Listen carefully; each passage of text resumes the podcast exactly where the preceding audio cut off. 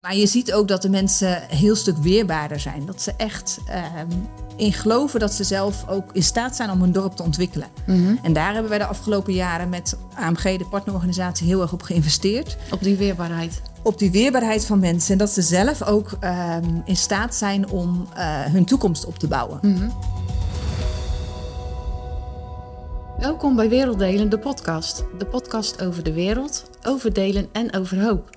In deze serie bespreken we een aantal van de projectlanden van Woord en Daad. Ik zit hier met eh, Jaco. Jaco, leuk dat jij de nieuwe podcast-host bent. Superleuk dat je dit eh, wil doen. En we zitten in Deelcafé De Buurman in eh Hardingsveld, Giesendam. Eh, heel leuk dat we hier te gast zijn. Vandaag gaan we het hebben over de Filipijnen. Jaco, wat kunnen we verwachten deze dag? Nou, we gaan het eerst hebben over de Filipijnen. Eh, wat, wat weetjes, wat achtergrond van het land. Daarna komt eh, collega Henrike Klein. Die schuift aan om wat eh, meer ons mee te nemen in de projecten en het land zelf. En ja, wat we daarna gaan doen, houden we nog even voor ons. En dat is een verrassing. Ik ben benieuwd. En wat verwa- verwacht jij van vandaag? Ja, ehm, ik ben wel benieuwd naar de Filipijnen, wat Henrike daar vooral ook over kan zeggen. Want ehm, de Filipijnen zijn gevoelig voor aardbevingen en tyfoons. En ik ben wel benieuwd wat Henrike daarover kan vertellen. Ehm, wat de oorzaak daarvan is en wat de gevolgen ook zijn voor het land en ook voor de projecten die we daar hebben. Dus ik ben eh, benieuwd wat ze daarover kan zeggen. Maar ehm, daarnaast komt ook eh, misbruik eh, veel voor op de Filipijnen. En ik ben benieuwd wat Henrike kan vertellen over het opvanghuis voor kinderen die te maken hebben met deze traumatische ervaring. Dus we gaan het zien. Ehm, en nog even tussendoor, luister je nou graag naar Werelddelen, de podcast, en wil je eh, als eerste de nieuwste aflevering ontvangen? Abonneer je dan op onze podcastkanalen en YouTube. Ja, laten we het eerst eens even hebben over eh, de Filipijnen in het algemeen. Ja. Eh, het is echt een enorm groot land met heel veel eilanden. Iets van ruim 7000 heb ik begrepen. Klopt, hele grote en hele kleine. De grootste was volgens mij zeven of acht keer zo groot als Nederland. En er zijn meer dan 2000 kleine eilandjes die niet eens een naam hebben, geen mensen wonen er. Dus het is, Oh ja. het is een enorm land. Ja, en de twee grootste eilanden zijn Luzon en Mindanao, Ja, dacht ik. Ja, klopt. klopt. Luzon in het noorden met de hoofdstad Manila, Manila erop. ja. En Mindanao in het zuiden ook, ook een beetje een, een, een, heel ander eiland dan weer in het noorden, zeg maar. Heel, eh, het ligt ook best ver uit elkaar natuurlijk. ja. en wat maakt het anders? Nou, de, de, de- dat, dat, dat heeft te maken met de geschiedenis van de Filipijnen. Het is, een, eh, het is heel lang onder Spaanse overheersing geweest. Ehm, alleen op het, het eiland in het zuiden, Mindanao, kreeg, ja, kreeg Spanje niet echt voet aan de grond. Eh, heel lang niet, dat was pas sinds de 19e eeuw. Dus je ziet in het noorden heel veel Spaanse invloeden. Eh, de katholieke kerk is daar heel groot. Eh, je hoort het in de taal nog terug. Oh ja, maar ze spreken geen eh, Spaans Geen meer. Maar Spaans, je hoort het misschien invloeden in de... Klopt, klopt. ja. Een beetje mix van Engels en Ja. Spaans door elkaar. En een klein beetje Spaans en gewoon de lokale Filipijnse taal. Ja. Ehm, en in het zuiden is eigenlijk de Spaanse invloed veel kleiner, het, het zuidelijke eiland. En daar zie je dat de moslimgemeenschap veel groter is. Eh, veel groter dan in het noorden, waar de, de christelijke of katholieke eh, geloof veel groter is. ja, want het staat best bekend als een christelijk eiland. Ja, klopt. Begrepen. Maar dat is dus ook nog het verschil in het noorden of in het eh, zuiden. Ja, Ja. vooral het zuiden. En dat was een aantal jaar geleden ook wel in het nieuws. dat daar best wel wat aanslagen werden gepleegd. Ja. door moslim-extremisten. Maar eigenlijk het, het merendeel van de mensen op het eiland is ook moslim. Ja, Ehm, terwijl in het noorden eigenlijk alles boven dat eiland Mindanao is vooral katholiek en een klein deel moslim. ja. Ehm, Ja, en dat is eigenlijk ook best wel bijzonder in, in de Aziatische context. Hè? Want nou ja, je hebt China, eh, India, dat soort landen, Thailand, allemaal boeddhisme, hindoeïsme, eh, allerlei andere godsdiensten dan het christendom. zeker. Ja. En dan is de Filipijnen door de, ja, door de connecties uit het verleden met Europa eh, best wel een vreemde eend in de bijt. ja, het is echt een uitzondering dan eh, daarop. Ja. Ja. Dat komt bijna niet voor in de Aziatische landen Nee. dat het christendom overheersend. Klopt. Ja. Ja. Ja, het is echt een, eh, een groot land, ook met wel 110 miljoen inwoners. Ja, Dus het is, eh, het is gewoon ja, echt een enorm land. En ehm, ja, het, is ook, het ligt heel ver hier vandaan ook. Het is iets van ehm 16 uur vliegen, heb ik begrepen. klopt. Ik, ik- uit mijn hoofd gezegd is het het verste land eh, voor woord en daad. Oh ja. Eh, misschien de andere kant op Guatemala is ook ver, maar Ja. eh, de Filipijnen is volgens mij het in ieder geval het verste vliegen. Ja, Er is een, een soort van directe vlucht, maar die gaat wel via eh, Taiwan, KLM-vlucht. moet je overstappen.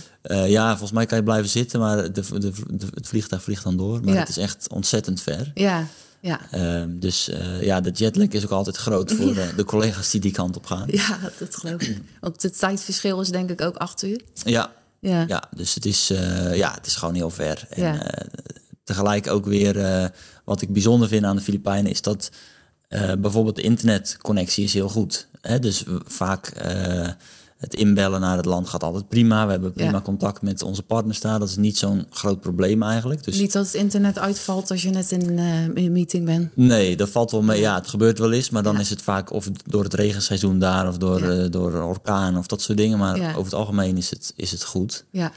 Ehm, Ja, ze hebben ook een lekker nationaal gerecht. Dat heet eh, adobe. Als ik me niet Klopt, ja, ik is, heb eh, het nooit op. kip? Nee? ik heb het nooit op. Nee, nee, nee. Ik ben er wel dus geweest eh, Ja. een paar jaar geleden, maar dat heb ik niet op. Of althans, Nee. misschien ongemerkt. Maar Ja, dan, eh, ja, ja. het is mij niet verteld. Klinkt eh, lekker in ieder geval. Ja, ja, ja. ja.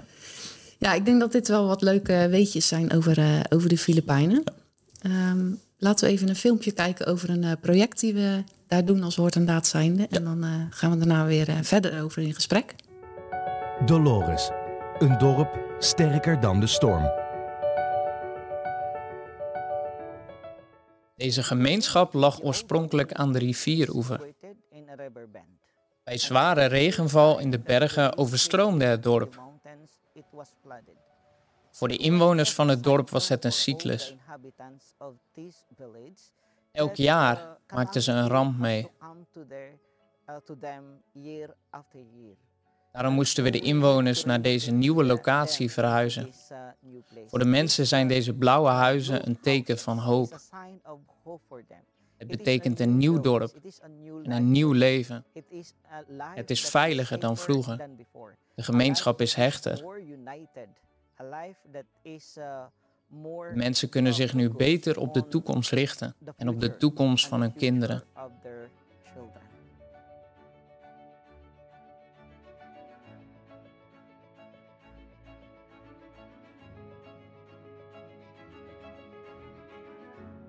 De tyfoon heeft enorm veel schade aangericht in dit gebied. Daardoor werden de mensen zwaarmoedig. Voor hen voelde het alsof de wereld was vergaan.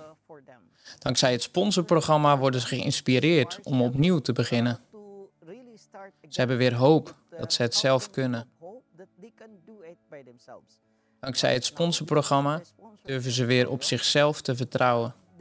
Ze vertrouwen erop dat ze alles kunnen doen voor hun eigen familie, hun kinderen en voor een betere toekomst van de gemeenschap. We richten ons op de allerarmste van de gemeenschap. Dit is de armste gemeenschap in de armste provincie. En deze provincie is een van de armste van het hele land. Daarom richten we ons hier eigenlijk op iedereen. We richten ons echter ook op de mensen die ons kunnen helpen. Met het uitvoeren van ons programma in de gemeenschap. Er zijn een paar mensen die hun studie afgerond hebben. We zien hen niet als hulpbehoevend, maar als onze partners. Ze helpen bij het uitvoeren van ons onderwijsprogramma in de gemeenschap. Nou, het filmpje wat we net gezien hebben gaat over eh, Dolores. Dat is een dorp wat eigenlijk letterlijk verplaatst is. Ehm, ja, dat, het eerste dorp is eh, verwoest. En eh, het is nu door een tyfoon. En het is nu dus verplaatst naar een, naar een ander gedeelte, een hoger gelegen gedeelte. Ehm, ja, ik- vind het wel heel mooi om te zien hoe dat dan ook met woord en daad, zeg maar, is, Ja. als project is gegaan. Klopt, ja. Het is, het is ook echt, het was die grote tyfoon in de Filipijnen, hè, waar, waar die toen echt in het nieuws was, enorme overstromingen. En eh, Welk jaar was het ook alweer? 2013, Ja. dacht ik. Hè? Ja, heet ja, dacht klopt. Ja. En, en ja, dat dorp is gewoon weggevaagd. Er, zijn, er staan nog een paar huizen. Ik ben er ook geweest in het oude dorp en daar wonen ook nog mensen. Ja, Maar eigenlijk het grootste deel van het dorp is omgezet. Nieuwe huizen, stormbestendige huizen gebouwd. ja, Ehm, met hulp van woord en daad inderdaad. Maar vooral ook met, door die mensen zelf. Want dat zie je ook echt ja, in het filmpje ook. Die mensen zelf hebben daar gewoon eh, een nieuw leven opgebouwd, een paar honderd meter verderop. Ja. ja, en ze hebben gewoon zelf nieuwe huizen gebouwd en eh, echt weer een nieuw leven opgestart. Ja, Dat is wel, eh ja, geeft zelf ja heel bijzonder. van die mensen aan. Ja, zeker. Ja. En hiernaast is ook aangeschoven Henrike Klein. Leuk dat je aanwezig wilt zijn om wat te vertellen over de Filipijnen ook. Want je hebt de Filipijnen ook meerdere keren bezocht. En je hebt ook Dolores bezocht. Kan je daar wat over vertellen? Ja, Dolores is een eh, dorp op het eiland Samar. Eh, dat ligt eh, ergens halverwege de Filipijnen. Ehm, het- je moet er naartoe met vliegtuig vanuit Manila. Dus je hebt een interne vlucht nodig. En vervolgens moet je ook nog een eind rijden. Dus je bent echt wel een dag onderweg om, om daar te komen. Ja, Het is een agrarisch dorp, wat dicht bij een rivier ligt. En wat Jaco net ook al zei, het is, eh, ze hadden hun huizen echt naast de rivier gebouwd. En eh, nou ja, dat zorgde dus dat er, als er een overstroming was, ze altijd met hun voeten in het water zaten. maar wat op zich ook logisch is om je dorp naast een rivier eh, ja, te bouwen. voor de agrarische Ja. activiteiten was dat natuurlijk wel goed. Ja. Ja, ja. En dat doen ze ook nog steeds wel, die agrarische activiteiten. Maar ze hebben hem eigenlijk 100 meter binnen naar binnen toe verplaatst. Eh, naar binnenland toe. Ja. Waardoor er, eh, en ze hebben de huizen ook op palen gezet. Ze staan ook hoger. Waardoor als er dus een overstroming komt, ze dus wel eh, de huizen in ieder geval droog houden. Ja, maar dit dorp is eh, gevoelig voor tyfoons. Eh, is het dan wel handig om het dorp te verplaatsen naar zeg maar 100 meter verderop? Ja, op zich is het niet alleen dit dorp. Het is de hele, het heel, heel Filipijnen wat heel gevoelig is eh, voor tyfoons. In ieder En hoe geval. komt dat, eh, komt dat eigenlijk? Ja, Filipijnen ligt in, de, eh, in een gebied dat heet de Ring of Fire. Dat is een gebied waar heel veel activiteit is. Qua vulkanen, qua eh, tyfoons. Het heeft ook te maken met aardplaten die botsen. Ja. Er zijn ook wel tien vulkanen actief bijvoorbeeld op de Filipijnen. Dat is laatst ook een keer het nieuws geweest dat er een uitbarsting was.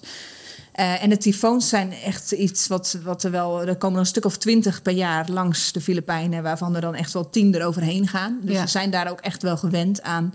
een regelmatig een hele grote wind over je huis Ja. heen. ja, en het heeft ook te maken met het warme zeewater, denk ik. Ja, dat de, de regio waarin het, eh, waarin het ligt. Ja. Waardoor er, eh, de moessons en de, de, ja, de, rond de evenaar... Ja. dat heeft invloed op, op het klimaat daar heel erg. Ja. Ja. Ja. Maar dat dorp is nu verplaatst en eh, het heeft nu minder last van als er een tyfoon voorbij eh, raast. Nou, het is niet minder in die zin dat het tyfoon minder wordt. Alleen eh, de voorzieningen zijn beter. De huizen zijn beter gebouwd. Ze zitten op een plek waardoor het water iets minder dichtbij komt. waardoor zij wel wat beter bestand zijn tegen zo'n tyfoon. Ja. En je hebt Dolores zelf bezocht. Hoe ziet het eruit? Kan je een, een beeld schetsen van wat zie je daar als je het dorp binnenkomt? Ja, als je door binnenkomt, dan eh, is het eigenlijk al opvallend dat je over een verharde weg rijdt. Want de wegen eromheen zijn over het algemeen zandwegen. Ehm, maar ze hebben heel erg geprobeerd toen ze dit dorp weer opbouwden... om mensen ook echt te betrekken dat ze zelf eh, ook actief meedachten in... wat kunnen we doen om ons dorp beter te maken. Eh, dan leverde bijvoorbeeld onze eh, partnerorganisatie de materialen... maar de mensen zelf moesten dan bijvoorbeeld de weg aanleggen. Nou, Oh ja. Je ziet dus al een, een, een goede, relatief goede weg om daar te komen. Huizen die dus op palen staan, wat ik al zei. Allemaal blauw. Ze vallen in die zin heel erg op in het landschap. Ja. En eh, mensen die heel eh, enthousiast zijn. Ja, ook omdat wij natuurlijk toen op bezoek kwamen. Daar, daar hadden ze een heel groot evenement van gemaakt. Eh, maar je ziet ook dat de mensen heel stuk weerbaarder zijn. Dat ze echt ehm, in geloven dat ze zelf ook in staat zijn om hun dorp te ontwikkelen. En daar hebben wij de afgelopen jaren met AMG, de partnerorganisatie, heel erg op geïnvesteerd Op die weerbaarheid. op die weerbaarheid van mensen. En dat ze zelf ook ehm, in staat zijn om eh, hun toekomst op te bouwen. Mhm, Ja. Eh, Jaco, jij bent er ook geweest. Ja. ja eh, zie jij dat terug, wat Henrike nu eh, vertelt? Ja, en, en ik denk het unieke aan wat we daar doen is niet alleen huizen bouwen. Want je kan natuurlijk huizen bouwen en dan denken van nou ja, dan, dan lukt het verder wel. Maar we hebben juist geïnvesteerd in het onderwijs. En daarnaast ook in trainingen, ook op die weerbaarheid, maar ook gewoon ja, eenvoudigere trainingen als hoe zorg je dat je boerderijtje of je stuk land optimaal rendeert. Ook in tijden van, eh, van overstromingen, van stormen, et cetera. Dus, dus echt aan die weerbaarheid gebouwd. En ja, dat kun je, dat vond ik wel mooi toen ik daar was. Dat kun je niet doen met mensen die er niet in geloven. En Nee. die mensen zijn soms eh, 50 of 60 jaar oud en die hebben al tientallen orkanen over zich heen gehad. En toch merkte ik van ja, we gaan er gewoon de schouders onder zetten, elke keer weer. Zo, ja, dat... En eh, ja, dat vond ik wel bijzonder, want ja, eh, ik, als je daar rondrijdt, eh, die blauwe huizen die gebouwd zijn, zijn stevig en mooi. Maar de wijken, hè, dat noemen ze barangays daar, van die, eigenlijk van die kleine wijkjes, dorpen, ook vaak familie bij elkaar. Ehm, ja, dat, is, dat, is, dat, dat, dat wordt weggevaagd door zo'n grote storm. Ja. Ze moeten echt helemaal opnieuw beginnen. Ja, vaak wel. Ja. Dus die, die, die kracht die, er, die je dan steeds weer terugziet van we gaan er toch weer wat van maken. eh, ja, dat vond ik echt indrukwekkend. Ja, mooi is dat. Ja, dat ze gewoon die, die veerkracht hebben om gewoon eh, Ja. toch weer op te gaan bouwen. Ja, klopt.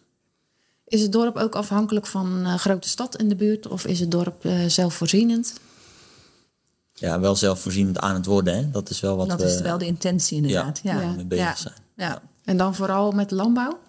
Ja, vooral landbouw eh, zijn ze aan het ontwikkelen om eh, via nieuwe technieken grotere opbrengsten te krijgen. Maar ook soms gewoon een nieuw iets erin te brengen. Ze bijvoorbeeld eieren haalden ze altijd uit de stad, terwijl ze prima kippen kunnen houden. Alleen Ja. was dat, zat dat niet in het systeem. En dat soort dingen proberen ze nu ook te veranderen. Mhm. Ze zeggen van hé, dat kunnen jullie mogelijk ook gewoon zelf. En dat is dan weer een bron van inkomsten. Mhm. Ja, precies. Ja, dus ze kunnen steeds meer zelf ook oppakken om Ja. zelfvoorzienend te worden. Ja.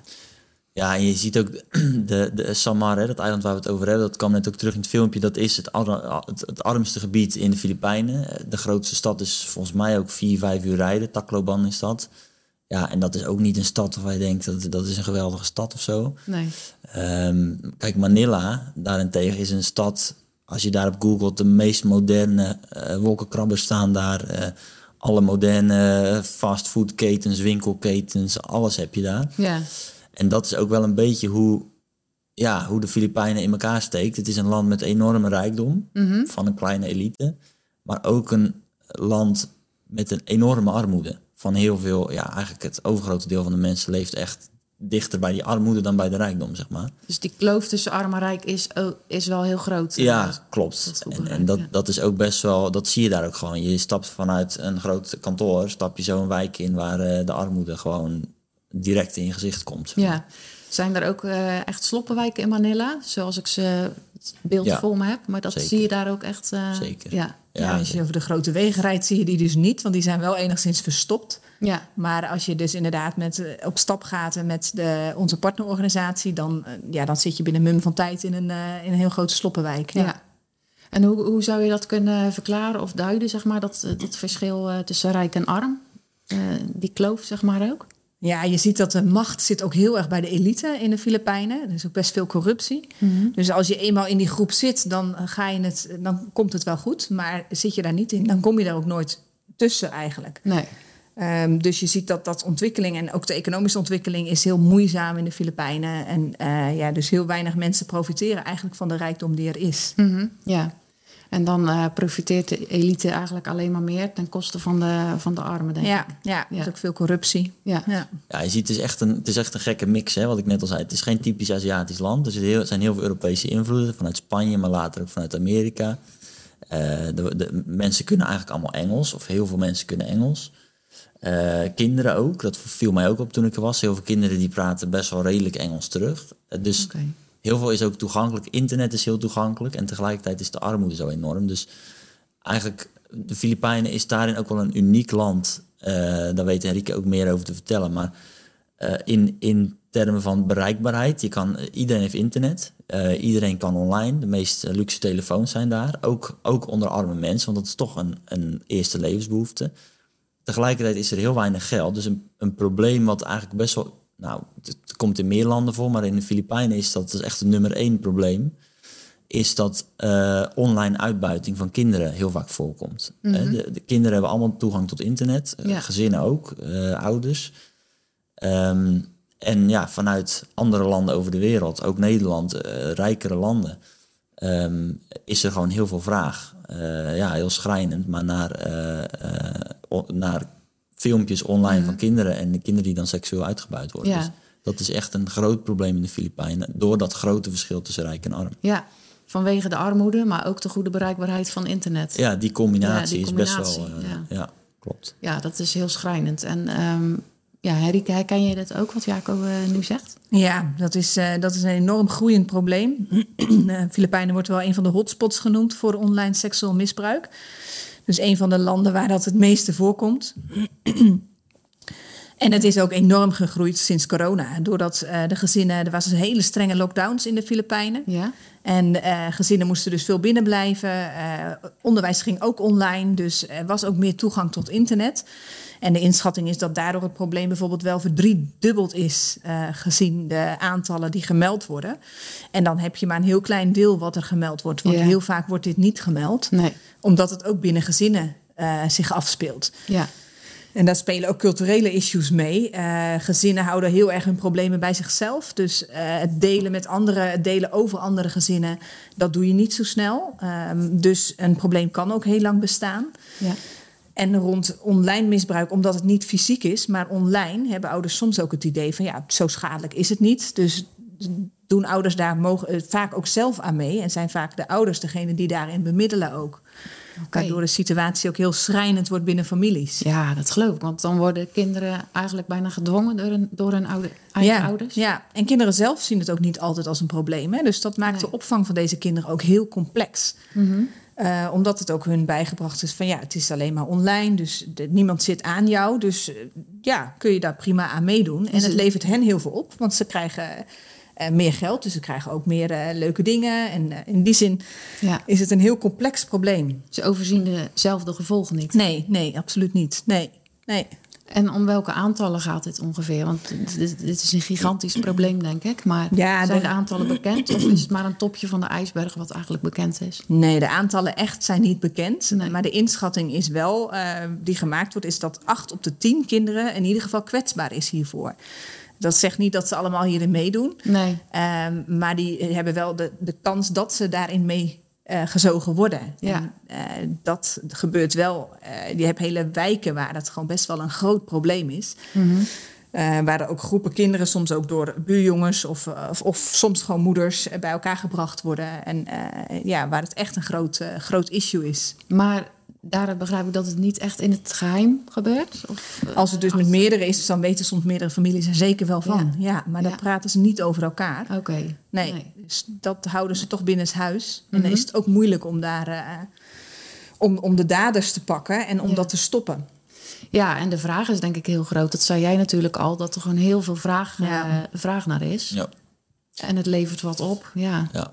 Ja, en het is ook, hè, wij, hebben het, hebben het er nu zo over en iedereen kan zich daar uh, iets bij voorstellen dat het een groot probleem is. En tegelijkertijd uh, is het ook zo complex. Je kan wel zeggen, hè, dat, dat doen we nu bij, als woord en daad. We vangen die kinderen op.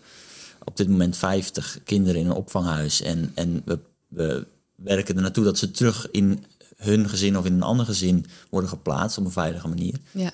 Maar daarmee los je de grondoorzaak niet op. Hè? Want nee. dan, ja, hè, dus daar zijn we nu ook mee bezig. Van op welke manier kunnen we nou zorgen dat door bewustwording of door um, betere wetgeving of wat dan ook, dat dit grote, supercomplexe probleem ja, uh, ja toch uh, minder groot wordt of, of opgelost wordt. Mm -hmm. En uh, ja, dat is, dus, dat, daar linken zoveel verschillende onderdelen. Het is, het, is, het is armoede, maar lang niet alleen dat. Nee. Hè? Dus nou ja, dat is echt wel een, um, een thema waar we als woord en daad ook steeds meer in gaan uh, investeren. Ja. Maar omdat het zo complex is, is er ook niet een kant-en-klare oplossing voor die. Uh, nee. Denk ik. Nee, nee zeker niet. Nee, nee klopt. Het, het, het linkt ook aan zoveel. Het linkt aan, aan geldstromen via bank, want er wordt voor betaald. Het ja. linkt aan het rechtssysteem. Het linkt überhaupt aan dat mensen er zich van bewust zijn dat dit een probleem is. Wat Henrike ja. net al zegt. Ja, dat is eigenlijk je eerste stap. Ja. Um, en als je het hebt over acht van de tien kinderen, er wonen 110 miljoen mensen in de Filipijnen. Ja, ja. de schaal is zo enorm. Ja.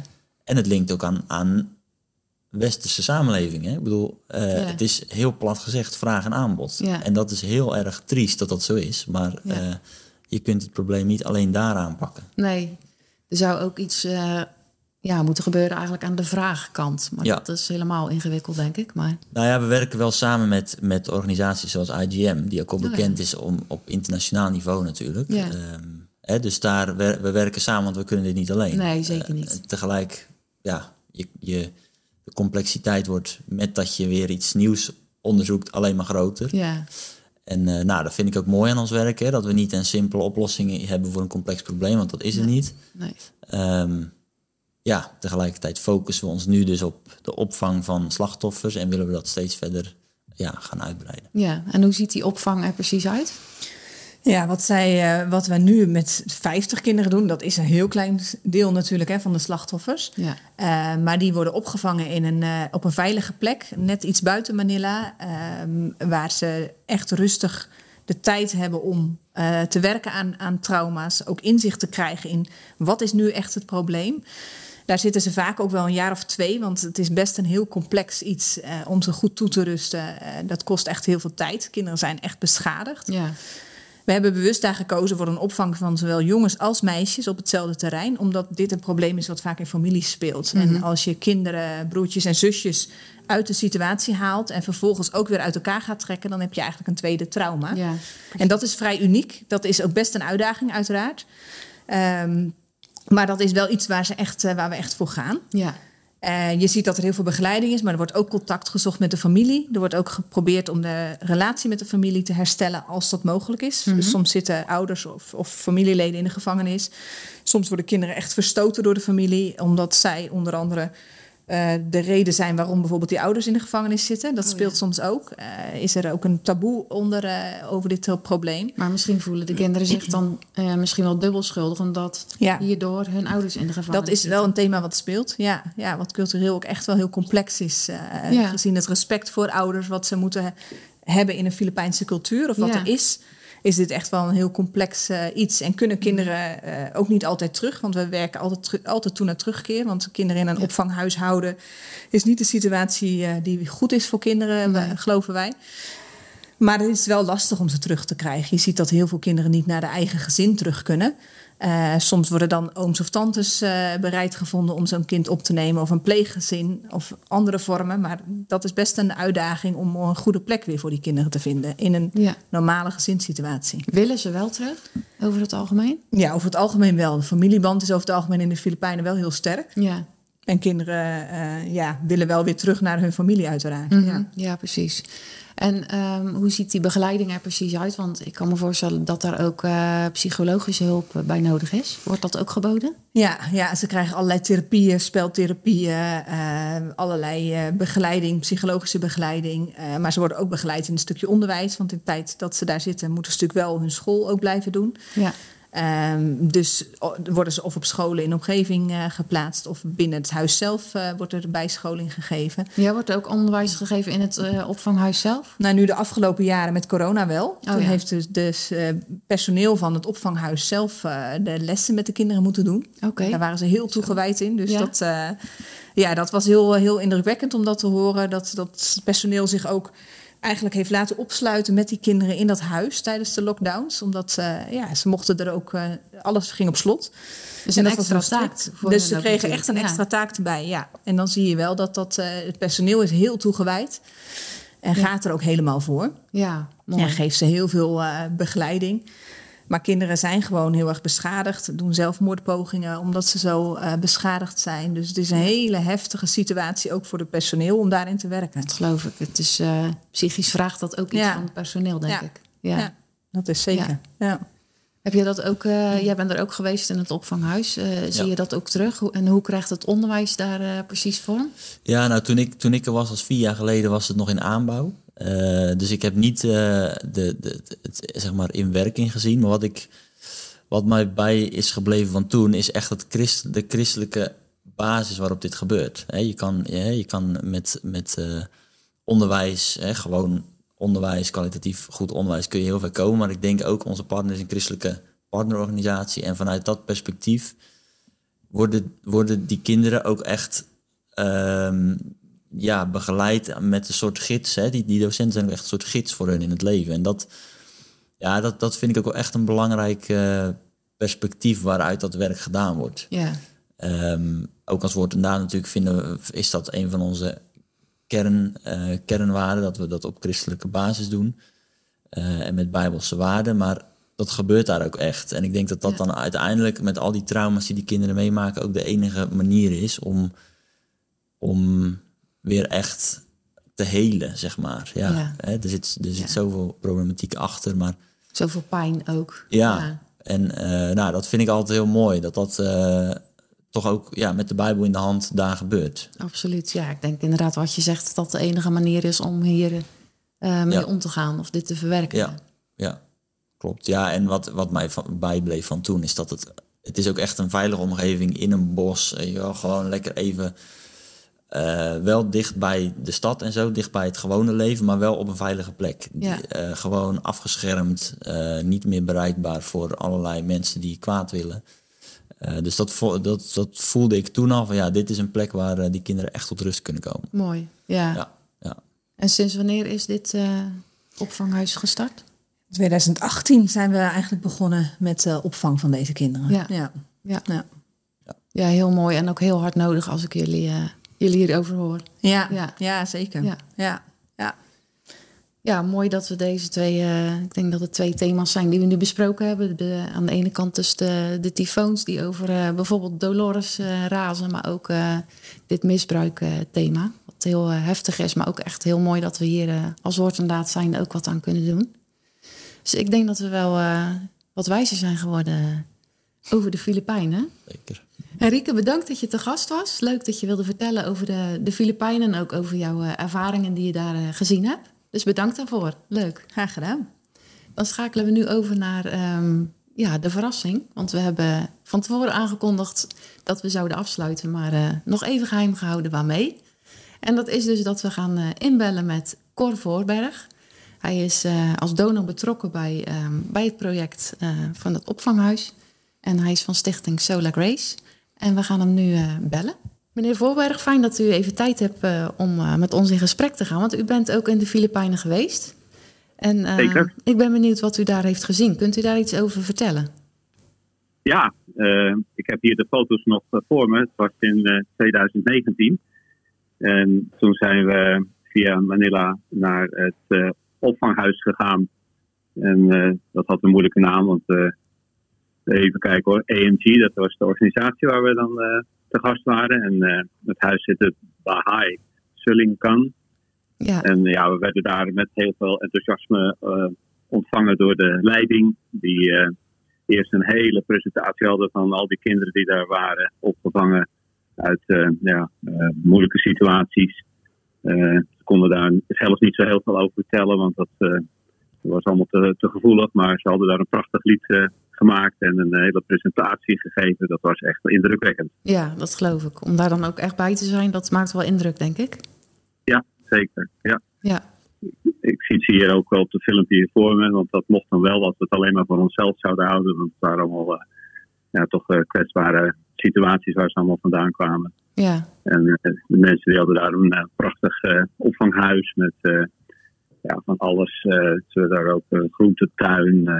Eh, eh, de was zie ik hier zo. eh. ze, hebben een, eh, ze gaan dan ook naar school, worden opgehaald met een busje. En Ja. eh, ook weer veilig afgeleverd. mooi. Ja, ik denk dat het ook wel indruk maakt als u daar bent en ook echt kunt zien eh, waar u bij betrokken bent. En daar Ja. ben ik eigenlijk wel benieuwd naar wat u eh, drijft om eh, betrokken te zijn bij deze projecten. Nou, wat, eh, wat onze stichting eh, Solar Grace eh, vooral belangrijk vindt, is dat eh, eh, hulp wordt geboden aan eh, kwetsbare mensen. Maar dat eh, kunnen heel veel andere organisaties ook. Maar vooral ook de, de link met het evangelie. eh, ja, daar werd ook eh, uit de Bijbel verteld. Er werd gebeden bij de maaltijd toen wij daar ook aan tafel zaten. Ja, nou, het is echt een hele christelijke omgeving. En ik denk dat dat fantastisch is voor die kinderen om daar eh, opgevangen te worden en, en verzorgd te worden. En dat geeft Ja. een extra dimensie ook aan, aan ons werk. Dat is zeg maar de, vooral de missie van, van onze stichting om die combinatie in praktijk te zien. Ja. En dat hebben we ook nog meegemaakt. heel mooi. En sinds wanneer bent u eh, betrokken bij dit project? Maar dit project dat, eh, loopt, dacht ik, eh, steeds in fases van, van drie jaar. Zo, zo werken wij ook met woord en daad. Ja, En dan wordt er een evaluatie gedaan en dan kijken of we weer verder gaan. En wat we nu begrepen hebben is dat het inmiddels behoorlijk eh, zelfstandig loopt daar. Er is ook een jongenshuis bijgekomen, Ja. want die, die mochten niet bij de meiden erin.